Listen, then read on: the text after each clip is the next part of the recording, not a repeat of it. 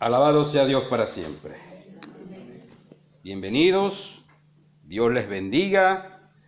Y estamos reunidos en este lugar porque Dios tiene algo que comunicarnos a través de su palabra. Y tomar tiempo para escuchar el mensaje de Dios implica que en algún momento habrá algún cambio en nuestras vidas. Necesitamos pasar página. Necesitamos mirar hacia adelante. Y necesitamos extendernos. Y mi amigo el apóstol Pablo, en su carta que envió a la iglesia que estaba en Filipos, él les dijo parte del mensaje que englobaba, englobaba una acción de sigan adelante y no se detengan. No se rindan ante las circunstancias. No miren que yo estoy preso como excusa para seguir adelante. Y el preso habló a las personas libres y les dijo las siguientes palabras, entre muchas otras que en esta carta hermosa él les envía.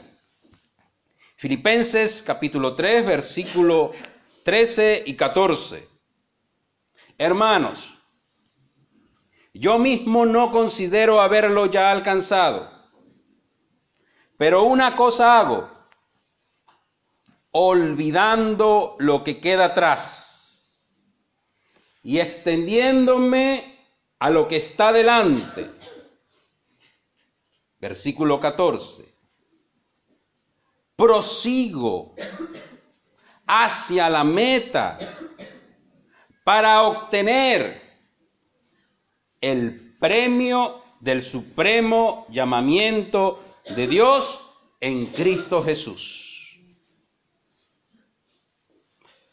Las guerras médicas entre persas y griegos dejaron muchas historias. En la primera ganaron los griegos y esa guerra fue ganada gracias a la batalla celebrada en la ciudad de Maratón, año 490 antes de Cristo. Había que llevar el mensaje que habían ganado las tropas griegas a los persas a la capital ateniense. Y escogieron a un soldado llamado, dice la leyenda, Filipides. Y Filipides corrió 42 kilómetros 196 metros hasta llegar a la meta. Su objetivo, llevar un mensaje. Y cuando llegó ya casi sin fuerzas, pero cumpliendo su misión, dijo la célebre frase, Nenikamen, Nenikamen. La raíz de esta palabra es Nikos, de donde viene Nai, esa marca deportiva que todos conocemos. Y Nikos, Nai, significa victoria. Nenikamen significa hemos vencido. Y al decir esa frase, expiró y murió. ¿Por qué Filipides fue escogido para llevar el mensaje. ¿Por qué urgía que llevaran el mensaje a la ciudad de Atenas? Porque si no era recibido este mensaje prontamente, los atenienses iban a matar a todos sus niños, mujeres, ancianos, iban a quemar la ciudad, porque ellos decían, antes que los persas vengan y nos dominen, preferimos morir y no dejarles nada. Entonces imagínense la presión de Filipides que tenía sobre sus hombros. Llegar a tiempo para dar el mensaje, Nenicamen, hemos vencido. Pregunto, ¿qué podemos extraer de esta historia que nos ayude hoy a enfocar el mensaje paulino? Que Pablo se inspiró al decir estas palabras olvidando lo que queda atrás y extendiéndome a lo que está delante, prosigo hacia la meta. Se inspiró en estas carreras que hoy llamamos maratón, en honor a esta victoria obtenida por los griegos en la ciudad de Maratón. Él se inspiró en el atleta, que luego que comenzaba su carrera, él proseguía a la meta, no importa cuántos iban delante de él, su propósito era llegar a la meta. Y para eso el atleta tenía que olvidar lo que quedaba atrás, los competidores que tenía atrás, los problemas, las situaciones, y enfocarse en la carrera. Si Filipides no se hubiera enfocado en la carrera, quizás hoy no estuviéramos hablando que Grecia fuera la cuna de la civilización de Occidente. Quizás la historia hubiera sido otra. Los persas, si hubieran ganado esa batalla, serían los que hoy regirían en parte por su influencia sobre la civilización. Pero la historia nos deja esos detalles, esas pinceladas, para que entendamos que la vida es algo que tiene que ver con olvidar, extenderse y proseguir. Y Pablo, inspirado en esta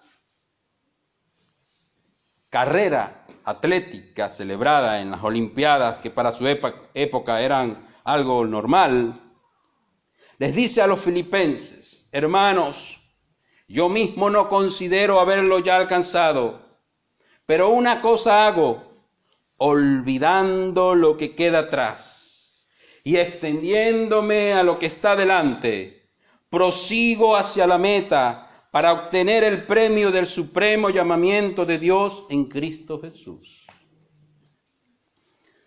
Hay un poema escrito por Robert Goodrich titulado Adiós al pasado.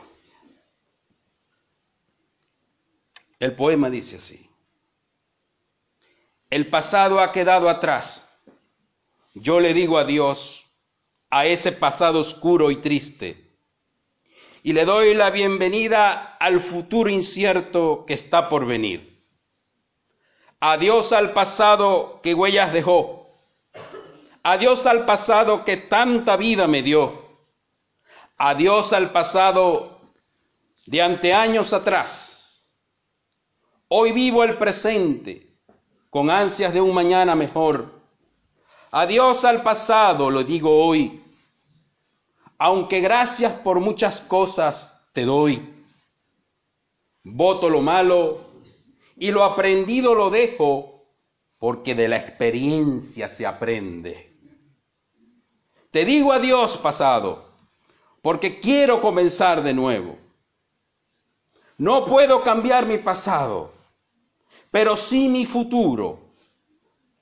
Por eso hoy me despido de mi pasado para mañana comenzar de nuevo con más amor y más esmero. Pero sin pasado no tenemos recuerdos y sin recuerdo no podemos vivir. Dejemos el pasado y vivamos el presente. Decirle adiós al pasado es olvidar el recuerdo de lo que una vez fue nuestro y quizás se ha perdido es olvidar los días que se borraron en el tiempo, aquellos que ya son humo y polvo en el olvido, aquellos que al paso del tiempo se dejaron al viento de los que no volverán ni su paso ni su sonido. Es pensar en el mañana que se desliza al encuentro, es la esperanza con fe de lo que aún no ha sido es esperar lo mejor, es vivir sin un recuento. Cuando Pablo, hablando a los filipenses, les dice, hermanos, yo mismo no considero haberlo ya alcanzado, está hablando de la resurrección, pero una cosa hago, olvidando lo que queda atrás si alguien tenía que olvidar cosas era Pablo.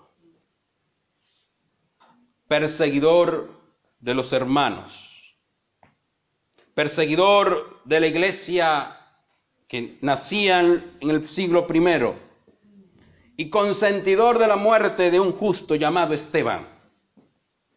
A sus pies pusieron la ropa del mártir Esteban. Y Pablo no, conforme con esta situación, siguió de camino a Damasco para perseguir y consentir en la muerte de más creyentes. Y sabemos la historia, lo que pasó. Ya no se le llamó Saulo, sino Pablo, que significa pequeño. Que tenía que entender ahora lo que significaba pagar el precio. Pagar el precio por servir a Dios. Pero creo como nos puede pasar a todos, la película la tenía presente Pablo allí en su imagen. La película y la escena de aquello que ocurrió en su vida. Y quizás nosotros también luchemos con muchas películas, con muchas imágenes, con muchos recuerdos agridulces que no nos dejan avanzar. La palabra que usa aquí Pablo para olvidar significa perder la mente, negligir, descuidar, olvidar. ¿Qué debemos hacer con aquellas cosas que no nos edifican y nos producen dolor? Dejarlas ir. Descuidar. No seguir cultivando mi pasado. Si todos los días yo recuerdo mi pasado agridulce que sufrí, de por sí tendrás siempre amargura y dolor en tu corazón. De por sí tu semblante siempre será de tristeza, de dolor, de angustia, de no saber qué va a venir. De por sí habrá siempre ese dolor que no te deja avanzar, que se refleja en la acción, en la conducta, en el hábito de vivir. Ese dolor que no te deja aflorar un, mejor mañana. ¿Qué hacer? Descuidar ese pasado amargante, ese pasado lacerante, ese pasado angustioso, ese pasado de lágrimas. Si en las noches tu almohada es un río de lágrimas, que no concibes el sueño y no puedes esperar un mañana mejor, que no desearas que amaneciera porque es mucho el dolor y la angustia en mis hombros. Déjame decirte el día de hoy que el bálsamo de Dios para tu vida es que olvides.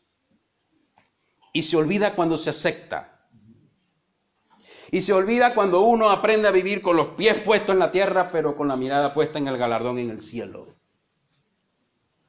Mientras no haya aceptación de lo que me ha pasado, como dicen en mi tierra, diremos, pobrecito de mí. Y el pobrecito de mí es para que siempre alguien ahí como que quiera, pobrecito, no avanza, siempre está triste. Pero eso no es el mensaje que encuentro yo en la escritura. Te voy a dar este dato, a ver si te gusta. Jeremías 33, 8. Dice, y los limpiaré de toda su maldad con que pecaron contra mí, y perdonaré todos sus pecados con que contra mí pecaron y que contra mí se rebelaron. Si Dios limpia, si Dios perdona, si Dios me da oportunidad, ¿quién soy yo para vivir en un martirio continuo que no me deja existir ni avanzar?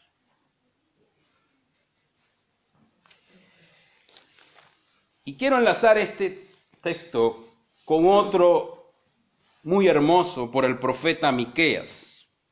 Miqueas 7, 18 al 20. ¿Qué, Dios como tú? Escuche. que perdona la maldad. Y miren esto, observen. Y olvida el pecado del remanente de su heredad. No retuvo para siempre su enojo, porque se deleita en misericordia. Él volverá nuestras iniquidades. Perdón, Él volverá a tener misericordia de nosotros. Sepultará nuestras iniquidades y echará en lo profundo del mar todos nuestros pecados. Cumplirás la verdad a Jacob y Abraham la misericordia que juraste a nuestros padres desde tiempos antiguos.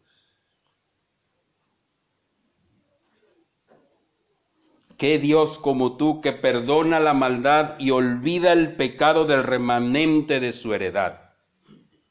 No retuvo para siempre su enojo porque se deleita en misericordia. La palabra misericordia significa que Dios agarra nuestras miserias y las pone aquí en su corazón. Y dice, ya no me voy a acordar más de tus recuerdos trágicos, de los pecados y rebeliones cometidos, porque yo me olvido, yo lo dejo ir, yo no lo traigo a memoria. Yo echo a lo profundo del mar todos vuestros pecados. Y quiero cumplir una verdad en ti, que seas libre, que navegues en las aguas angustiosas de las circunstancias con la frente en alto y con libertad para seguir adelante, que tengas ánimo y vigor para reforzarte, que tengas la capacidad de perdonar, de perdonar. Mientras no haya aceptación, no hay verdadero perdón. Y mientras no haya perdón, van a haber conflictos, competición. ¿Quién es mejor? ¿Quién es mayor? ¿Quién es el primero? Yo decidí hace tiempo soltar las amarras de las liturgias y los, y los proselitismos religiosos convencionales que nos han enseñado. Y me he enfocado más en seguir las pisadas del Maestro. Y he dejado de ser un Saulo perseguidor. He dejado de ser un, una persona que usa la Biblia para caerle a bibliazo a la gente y mandar al infierno. Y he encontrado otro mensaje diferente. El mensaje de la restauración, el mensaje de la medicina, el mensaje del bálsamo, porque si eso no existe, ¿cómo se le va a decir a alguien lo otro? Primero somos justificados y perdonados. Y después somos disciplinados en el temor de Dios. Pero cuando se pierde la brújula de lo que es la esencia del Evangelio, simple habrá, simplemente habrán dogmas, tradiciones, estatutos que cumplir, reglas humanas que hacer y liturgia religiosa convencional que cumplir. Pero la esencia del mensaje de Dios no se vive. Que es aceptar que Dios me recibe tal cual soy. Que mi tarea es olvidar el pasado. Mi tarea es extenderme y mi tarea es proseguir. Ser un Filipides que se le da una orden de llevar un mensaje y la cumple. Y el mensaje, hemos vencido, debe ser la constante nuestra. Todos los días. He vencido un día más. He obtenido una victoria en este maratón de día que hoy he tenido. Avanzo hacia adelante. No me detengo. Pablo lo dijo muy bien somos más que vencedores. Si somos más que vencedores, ¿por qué militamos en el ejército de la mediocridad, de la indolencia, del dolor, de la angustia. ¿Por qué no militamos en la escuela de la misericordia? En la escuela del perdón. No de la tolerancia, que ahora yo tengo carta blanca para hacer todo lo que me dé la gana. No. Yo no estoy hablando de una carta blanca donde, como ya Dios me perdona siempre, puedo, yo puedo hacer cualquier tipo de pecado, libertinaje, orgía, hacer cualquier cosa porque Cristo me ha hecho libre. Ese no es el mensaje cristocéntrico. No y no es el mensaje que yo te estoy hablando. Te estoy hablando del mensaje de la nueva oportunidad, que aún con nuestras dolencias y pecados, como dice acá la palabra del Señor, Dios en su infinita misericordia nos da otra oportunidad.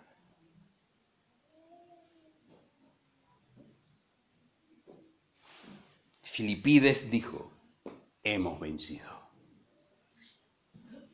Yo creo que ese debe ser el lema nuestro cada día. He vencido. Me levanté temprano en la mañana para cumplir con mi labor de estudiante, de trabajador, de cualquier actividad. He trabajado durante todo el maratón del día. He tenido luchas y caídas, pero llegué a la meta de la noche y he llegado rejuvenecido, fortalecido, sin cargas y con ganas de que comience otro día para decir, he vencido. Y si constantemente nos vacunamos con este, con este mensaje, hemos vencido, te podrán venir las mil plagas de Egipto, pero si tienes a Cristo, de seguro tendrás la victoria de seguro habrá un amanecer para ti. De seguro estarás firme, con ganas de vivir y seguir adelante. Y como dice el poema que les dije hace rato, voto lo malo y lo aprendido lo dejo, porque de las experiencias se aprende. Sácale provecho a lo más agéngico oscuro, terrible que te haya pasado. Pablo estaba preso, custodiado, esperando para ir a la sentencia. ¿Qué hizo en ese tiempo? Escribir cartas, animar a la gente. Y una palabrita, hermano, que resalta en su carta, es que a mí me, me produce y me llama la atención. La repite varias veces Pablo en esta carta a Filipenses. Regocijaos. Regocijaos. ¿Sabe qué significa regocijarse o regocijaos? Alegrarse. Agradecer algo tener mucho gusto en hacer algo. Alegrarse, agradecer y tener ánimo, tener mucho gusto de hacer algo. Si constantemente decimos, hemos vencido, si constantemente nos mantenemos alegres, Agradecemos a Dios por todo. Mire, ustedes deben estar aquí agradecidos por el paraíso donde viven. Si yo les cuento de donde yo vengo, a lo mejor me paso todo un día y será todo largo. Ay, pobrecito de este hermano, si ha pasado dificultades y problemas. Por eso valoren lo que tienen. Valoren las cosas que tienen. Como sociedad con todos sus defectos. No hay sociedad perfecta. Pero Dios necesita gente que sea como el apóstol Pablo, que sea como Filipides, que puedan cantar este himno. Hemos vencido, somos más que vencedores. Ante las circunstancias y problemas y dolores y, avatares de la vida, yo me regocijo. Leía al, al doctor Víctor Frank que estuvo un campo de concentración nazi.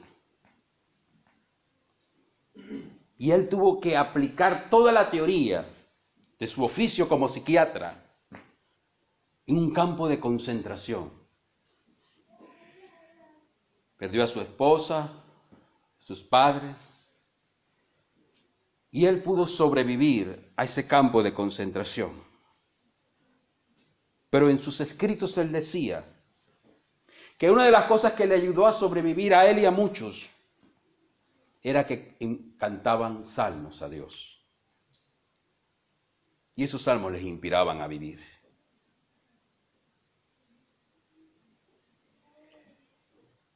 La tragedia de la vida es que muchas veces no sabemos cómo salir de las circunstancias de dolor que nos embargan. Pero este hombre llamado Pablo me dice, olvida, acepta, perdona. Y lo siguiente que dice es, extiéndete a lo que está delante. Es muy sencilla la ecuación. Yo olvido y miro hacia adelante. No puedo mirar hacia adelante si no aprendo a olvidar. Si estoy anclado en el pasado, no puedo extenderme. No puedo. Por mucho que me esfuerce, por muchas eh, pláticas como esta, escuches, que vengan los mejores orientadores, el mejor, el, iluminado de los mayores conferencistas de motivación, de lo que sea, que te venga y te dé píldoras de yo no sé qué, los siete principios para alcanzar el éxito, mil cosas y mil, si no aprendes a olvidar, no aprenderás a extenderte. Primer punto, olvidar. Cuando olvido, estoy preparado para extenderme. ¿Y a qué me voy a extender? Aquí lo dice el texto, a lo que está delante. A lo que está delante. ¿Qué está delante de ti? Un océano de oportunidades. Un mundo nuevo que descubrir. Este año yo descubrí muchas cosas que tenía enterradas en el baúl del recuerdo. La desempolvé y hoy veo magnificado muchos proyectos. Me ha costado quizás 30 años en madurar ideas, pero hoy quiero para la posteridad enfocarme y decir, bueno, de aquí a 30 años ya yo me estoy evaluando, Señor, si me permite llegar después de los 70, yo te lo agradeceré, porque quiero pasarme los últimos 30 años de mi vida poniendo en práctica cosas que no aproveché los primeros 40.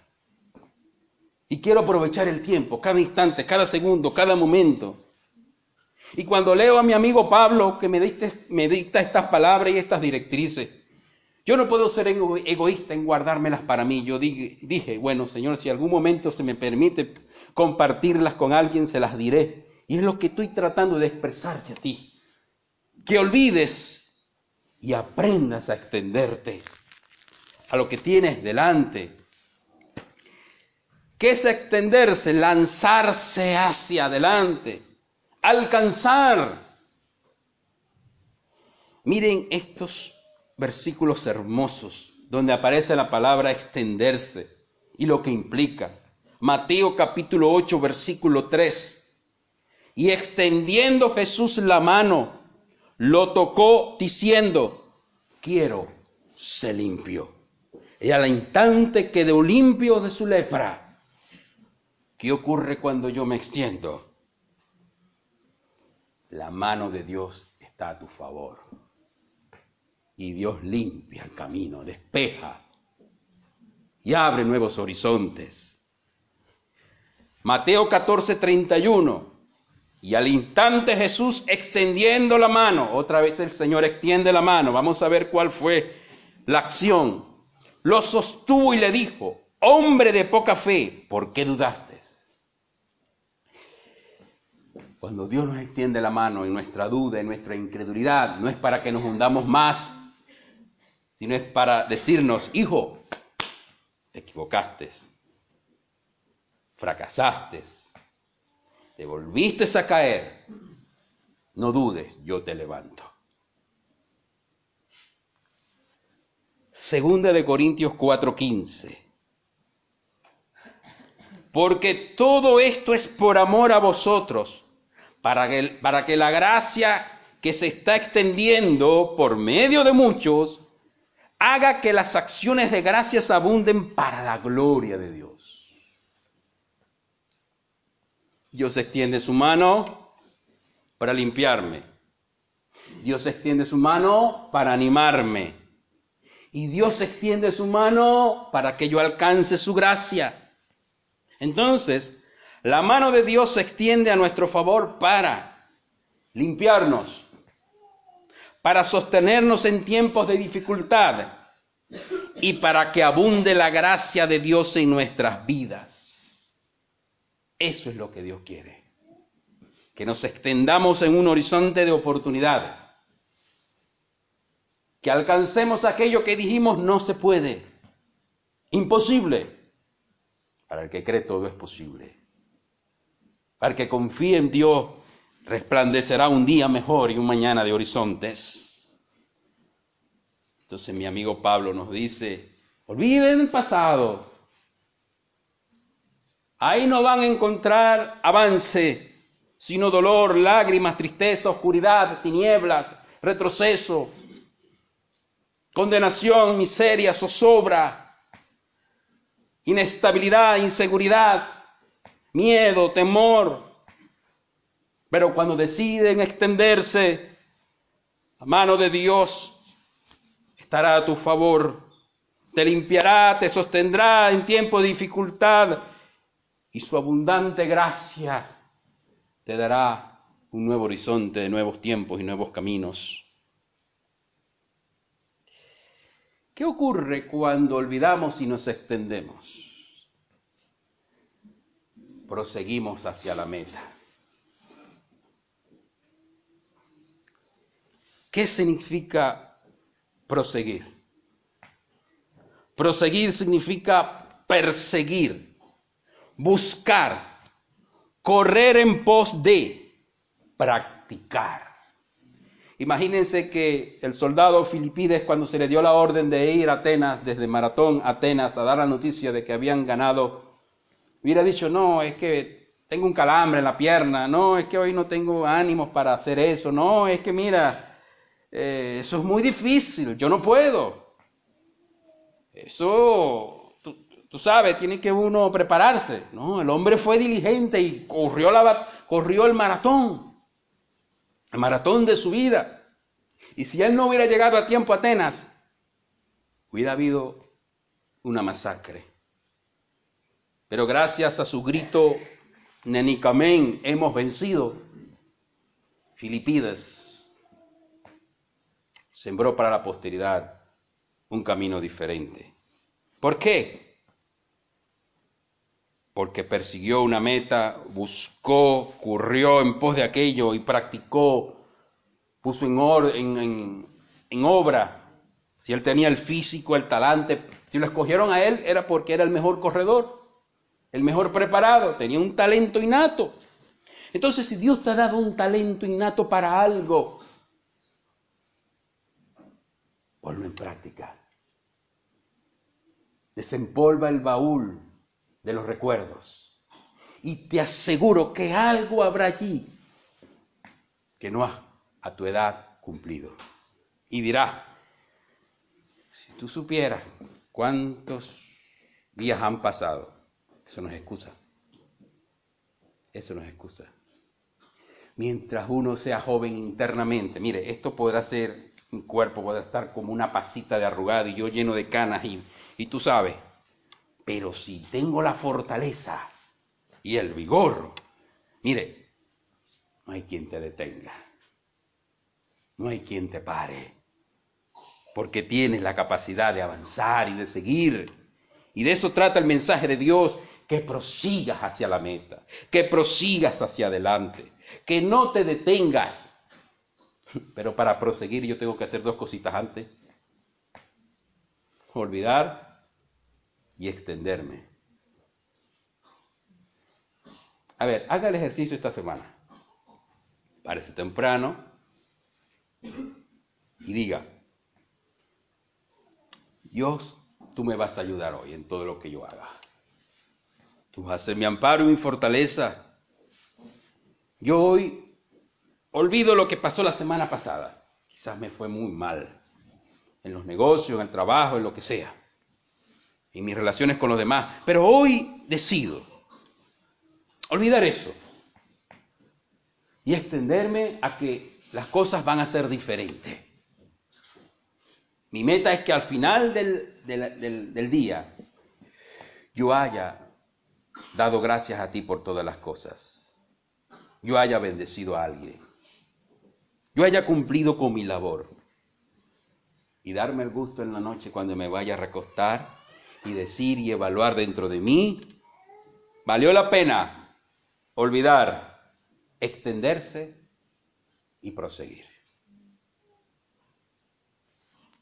Si se te olvida, anótalo y ponlo en un lugar visible. Que siempre vea, ah, tengo que olvidar. ¿Cuál es la otra palabra?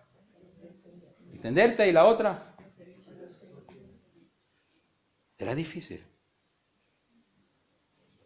Ya que nos gustan tanto estos aparaticos, anótalo, busca la manera que chille este aparato y te haga recordar, hoy tengo que. ¿Hoy tengo que? Ajá. Ajá.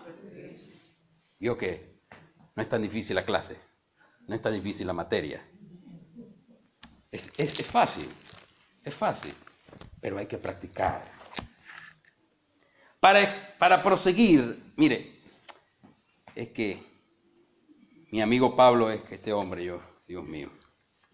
Él escribió otra carta, Colosenses capítulo 3, versículo 1 al 3. Y él dejó estas perlas de sabiduría.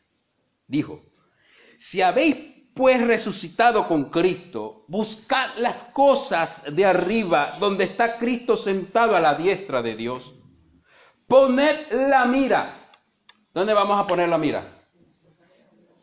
En las cosas de arriba. ¿Qué dice? No en las de la tierra. ¿Por qué? Porque habéis muerto y vuestra vida está escondida con Cristo en Dios. ¿Habemos muerto a qué? Lo que le vengo diciendo. Al pasado, al recuerdo que te puede mancillar tu presente, a la tragedia oscura de una de un episodio que pasó en algún momento de tu pasado y que no te deja avanzar. Eso debe estar muerto en mi existencia. Y yo debo vivir en el presente de que pasé por ese valle de sombra de muerte. Me dejó cicatrices, me dejó marcas, pero no me va a impedir avanzar. No me va a impedir seguir adelante no me va a impedir extenderme, no me va a impedir proseguir, no lo va a impedir. Es más, va a ser el combustible que me va a impulsar para avanzar. Y esto debe ser nuestro combustible constante. ¿Qué hay escondido en Cristo que me impulsa a buscarle? para yo mantenerme constante prosiguiendo, aceptando que debo olvidar, perdonar, extenderme y proseguir. ¿Qué hay escondido en Cristo que me impulsa a buscarle? Mire, Colosenses 1.27 dice, a quienes Dios quiso dar a conocer cuáles son las riquezas de la gloria de este misterio entre los gentiles que es Cristo en vosotros, la esperanza de gloria. Efesios 1:18.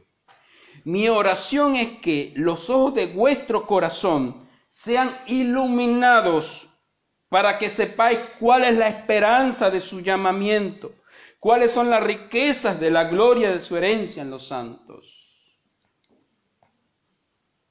¿Qué hay escondido en Cristo que me impulsa a buscarle? las riquezas de su gloria, que es mi herencia, una esperanza de gloria, Cristo en mí. Si Cristo está en mí, Él va a iluminar mi camino, me va a mostrar un destino mejor. Si lo tengo fuera de mi corazón, de nada vale todo lo que yo pueda decir a otras personas. Porque la teoría es muy bonita, pero si no se pone en práctica lo escuchado, somos oidores olvidadizos que nos engañamos a nosotros mismos. Así de sencillo. Pero cuando ponemos en práctica lo que Dios dice a nuestro favor, va a haber un cambio. Busca en Cristo las riquezas de gloria y encontrarás tesoros profundos de sabiduría que ningún otro filósofo que ha pasado por la humanidad puede llenarlo como Cristo.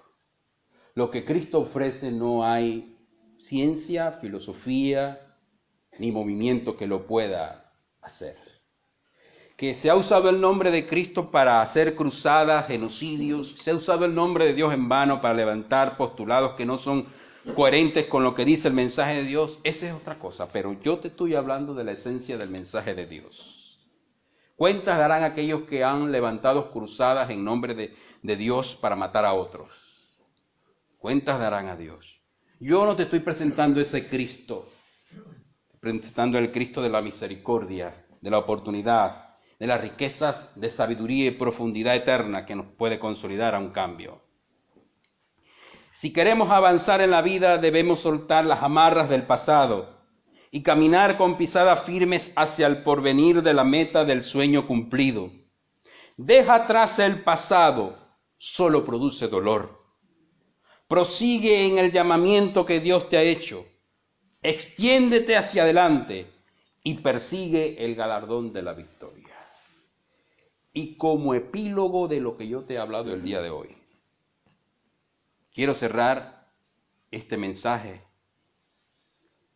con un capítulo de la Biblia que para mí ha sido mi terapia constante estos últimos 30 años. Isaías capítulo 54. Dice así, grita de júbilo, oh estéril la que no ha dado a luz, prorrumpe en gritos de júbilo y clama en alta voz la que ha estado, la que no ha estado de parto, porque son más los hijos de la desolada que los hijos de la casada, dice el Señor. Ensancha el lugar de tu tienda, extiende las cortinas de tus moradas, no escatimes alarga tus cuerdas y refuerza tus estacas, porque te extenderás hacia la derecha y hacia la, a la izquierda. Tu descendencia poseerá naciones y poblarán ciudades desoladas. No temas, pues no serás avergonzada, ni te sientas humillada, pues no serás agraviada, sino que te olvidarás de la vergüenza de tu juventud y del oprobio de tu viudez no te acordarás más. Porque tu esposo es tu hacedor, el Señor de los ejércitos es su nombre, y redentor, y tu redentor es el Santo de Israel, que se llama Dios de toda la tierra. Porque como a mujer abandonada y afligida de espíritu, te he llamado, te ha llamado el Señor, y como esposa de la juventud que es repudiada dice tu Dios, por un breve momento te abandoné,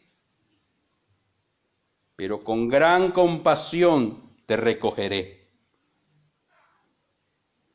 En un acceso de ira, escondí mi rostro de ti por un momento, pero con misericordia eterna tendré compasión de ti, dice el Señor tu Redentor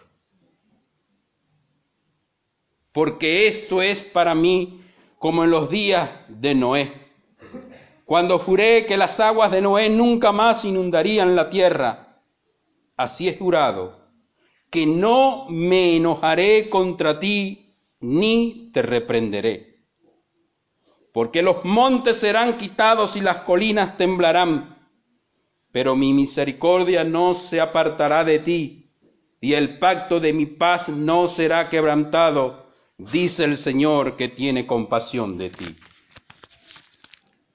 Oh afligida, azotada por la tempestad sin consuelo, he aquí yo asentaré tus piedras en antimonio y tus cimientos en zafiro.